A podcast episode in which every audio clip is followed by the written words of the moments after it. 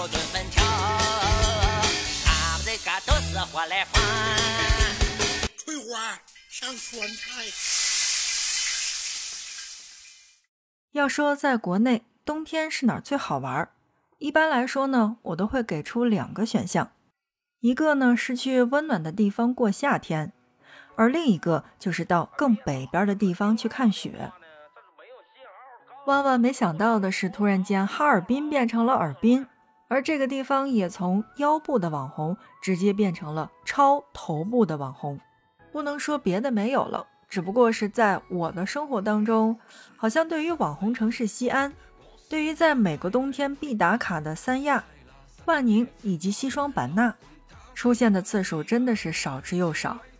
所以在我们今天的节目内容当中，来跟大家一起聊到的就是在哈尔滨玩耍的旅行攻略。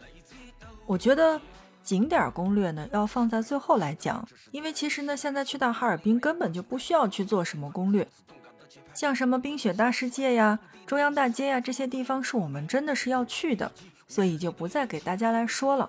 那么我们要从出门到哈尔滨之前的衣着准备来说一说。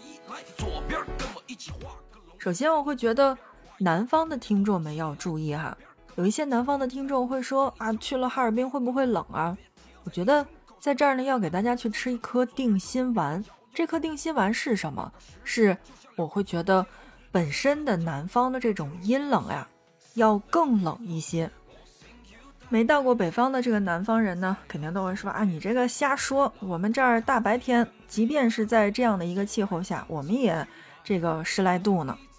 但如果你真的是到过北方，你就会发现，南方的这种阴冷呀，就好比是你受了内伤，你是会起冻疮的。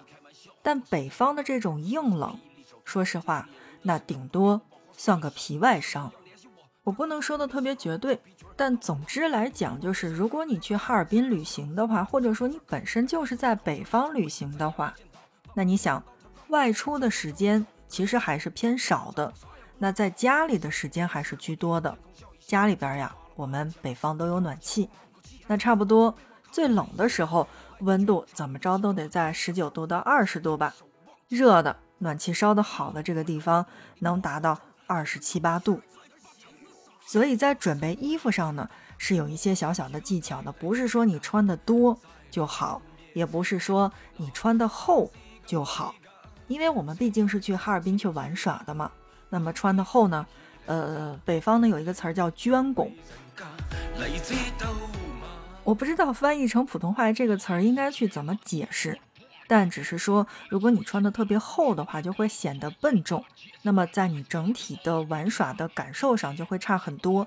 那么同时呢，在你迈步的时候也会有这种迈不开的可能性呀，所以一定要轻便。那在这儿我要告诉你的是。轻便非常的重要，而且不要一层层的去穿。所以我们在准备行头的时候呢，这个思路应该是保暖是第一位的，但是要简化。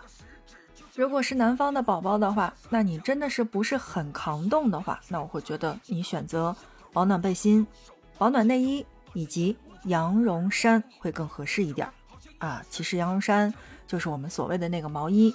然后呢，外边再套上我们所谓的这个羽绒服就 OK 了。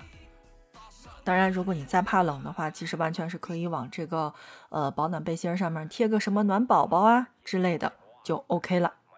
在这儿呢，想跟大家说到的就是，千万千万不要去穿大衣，因为这个天气哈尔滨穿大衣虽然很好看，但它不接风啊，真的会很冷。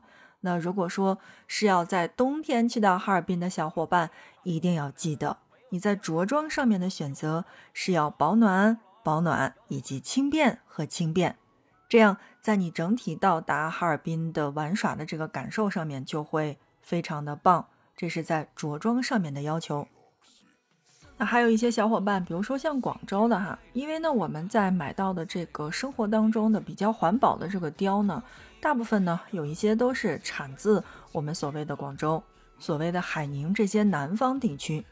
那你穿着这个貂嘛，去到了北方，你去玩耍的话，总的来说就是进入冰雪大世界这些地方的话，并不太合适。那不如你穿着羽绒服要更方便一些。你这是在外套的这个选择上。那么另外对于裤子选择的话，我会觉得还是看情况。但是为了保暖的话，其实现在的这个裤子呢都有做到这个加绒的牛仔裤。嗯，加绒的牛仔裤或者是加绒的卫裤，直接套里边这个加绒的打底的，包括这个保暖裤也好。还是大家所谓的现在很多的女孩子比较喜欢穿这种打底裤，对吧？加了绒的这种打底裤，我会觉得就刚刚好。那在选择鞋的这个方面的话，嗯，其实我的建议是什么呢？雪地靴，雪地靴一定要买大一码，这样的话你穿厚袜子以及去，呃，给这个暖宝宝留有足够的空间。当然，这个问题呢是南方的小伙伴注意的，在北方嘛，其实大家都大差不差。穿的衣服都差不多，每次呢都是看着这个手机的气温冷暖自知。我记得前段时间呢，我的这个地方体感温度已经达到了零下三十九摄氏度，而手机上显示的是，呃，它的正常的气温是在零下三十摄氏度。我南方的小伙伴，也就是我的大学同学跟我说，我真的想象不到你们那边冷成什么样子。我真的好想告诉他，说实话，真没武汉冷。说完了这个穿，我们再来说说去哈尔滨玩耍的话，应该吃些什么。大家呢，其实统一的在脑海当中说到这个东北的印象，都会觉得是有一口大锅，然后房间都会蒸的那种热气腾腾的，然后就会出现那种东北的大花布，有红的，有绿的，都非常好看。而且进到的大部分的馆子当中呢，也都是这个样式的。所以在东北，在哈尔滨，如果你真的是去到了，一定要去打卡当地的好吃的，比如说东北的锅包肉，东北的铁锅炖。没吃过铁锅炖的人呢，很多哈，小伙伴都会问铁锅炖什么呢？我记得我有一小伙伴跟我说过，铁锅可以炖一切，还真没错，铁锅真的是可以炖一切，铁锅炖鸡。铁锅炖大鹅，铁锅炖豆腐。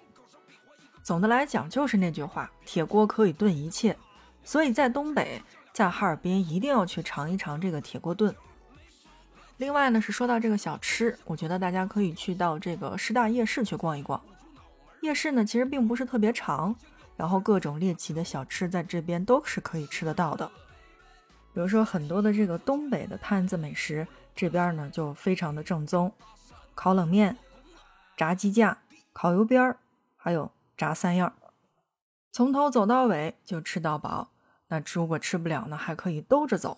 我们其实完全可以从这个网上面看得到，哈，哈尔滨的餐厅的消费并不是很高。在我这儿，一串糖葫芦都卖到十几块钱了，就是那个冰箱里面去了糊压板的那个，我们还卖六块呢。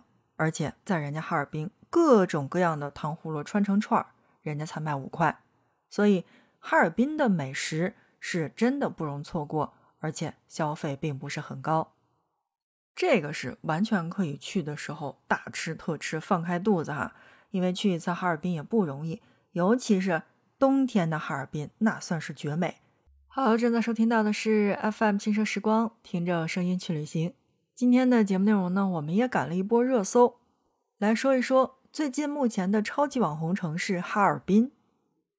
说到这个玩嘛，那我会觉得在市面上呢有各种各样的这个旅行推荐，我们在玩这个关卡上面呢就不再多说了。你比如说像这个中央大街是一定要去的，对吧？因为它是亚洲最长的步行街。在中央大街的这个马迭尔的冰棍呢是一定要吃的，因为它真的算一个名牌。索菲亚大教堂呢也一定要去逛一逛的，毕竟这儿是所有去到哈尔滨的小姐姐们都要去旅拍的地方。现在的哈尔滨是炙手可热的，推出了很多吸睛的项目，比如说那个白湖，还有这个东北的搓澡。我觉得出门旅行嘛，最重要的就是快乐。不管你玩到的是哪个项目，不管你的旅行体验究竟是什么样，只要快乐就好。有这么一个地方能让你感到快乐和放松，我觉得这在旅途当中就已经足够了。好，本期节目就是这样，感谢大家的收听。如果这期节目你觉得还不错的话，那就欢迎你的点赞和转发。让更多的人听到我们的节目吧。FM 轻奢时光，听着声音去旅行，我们下一期不见不散。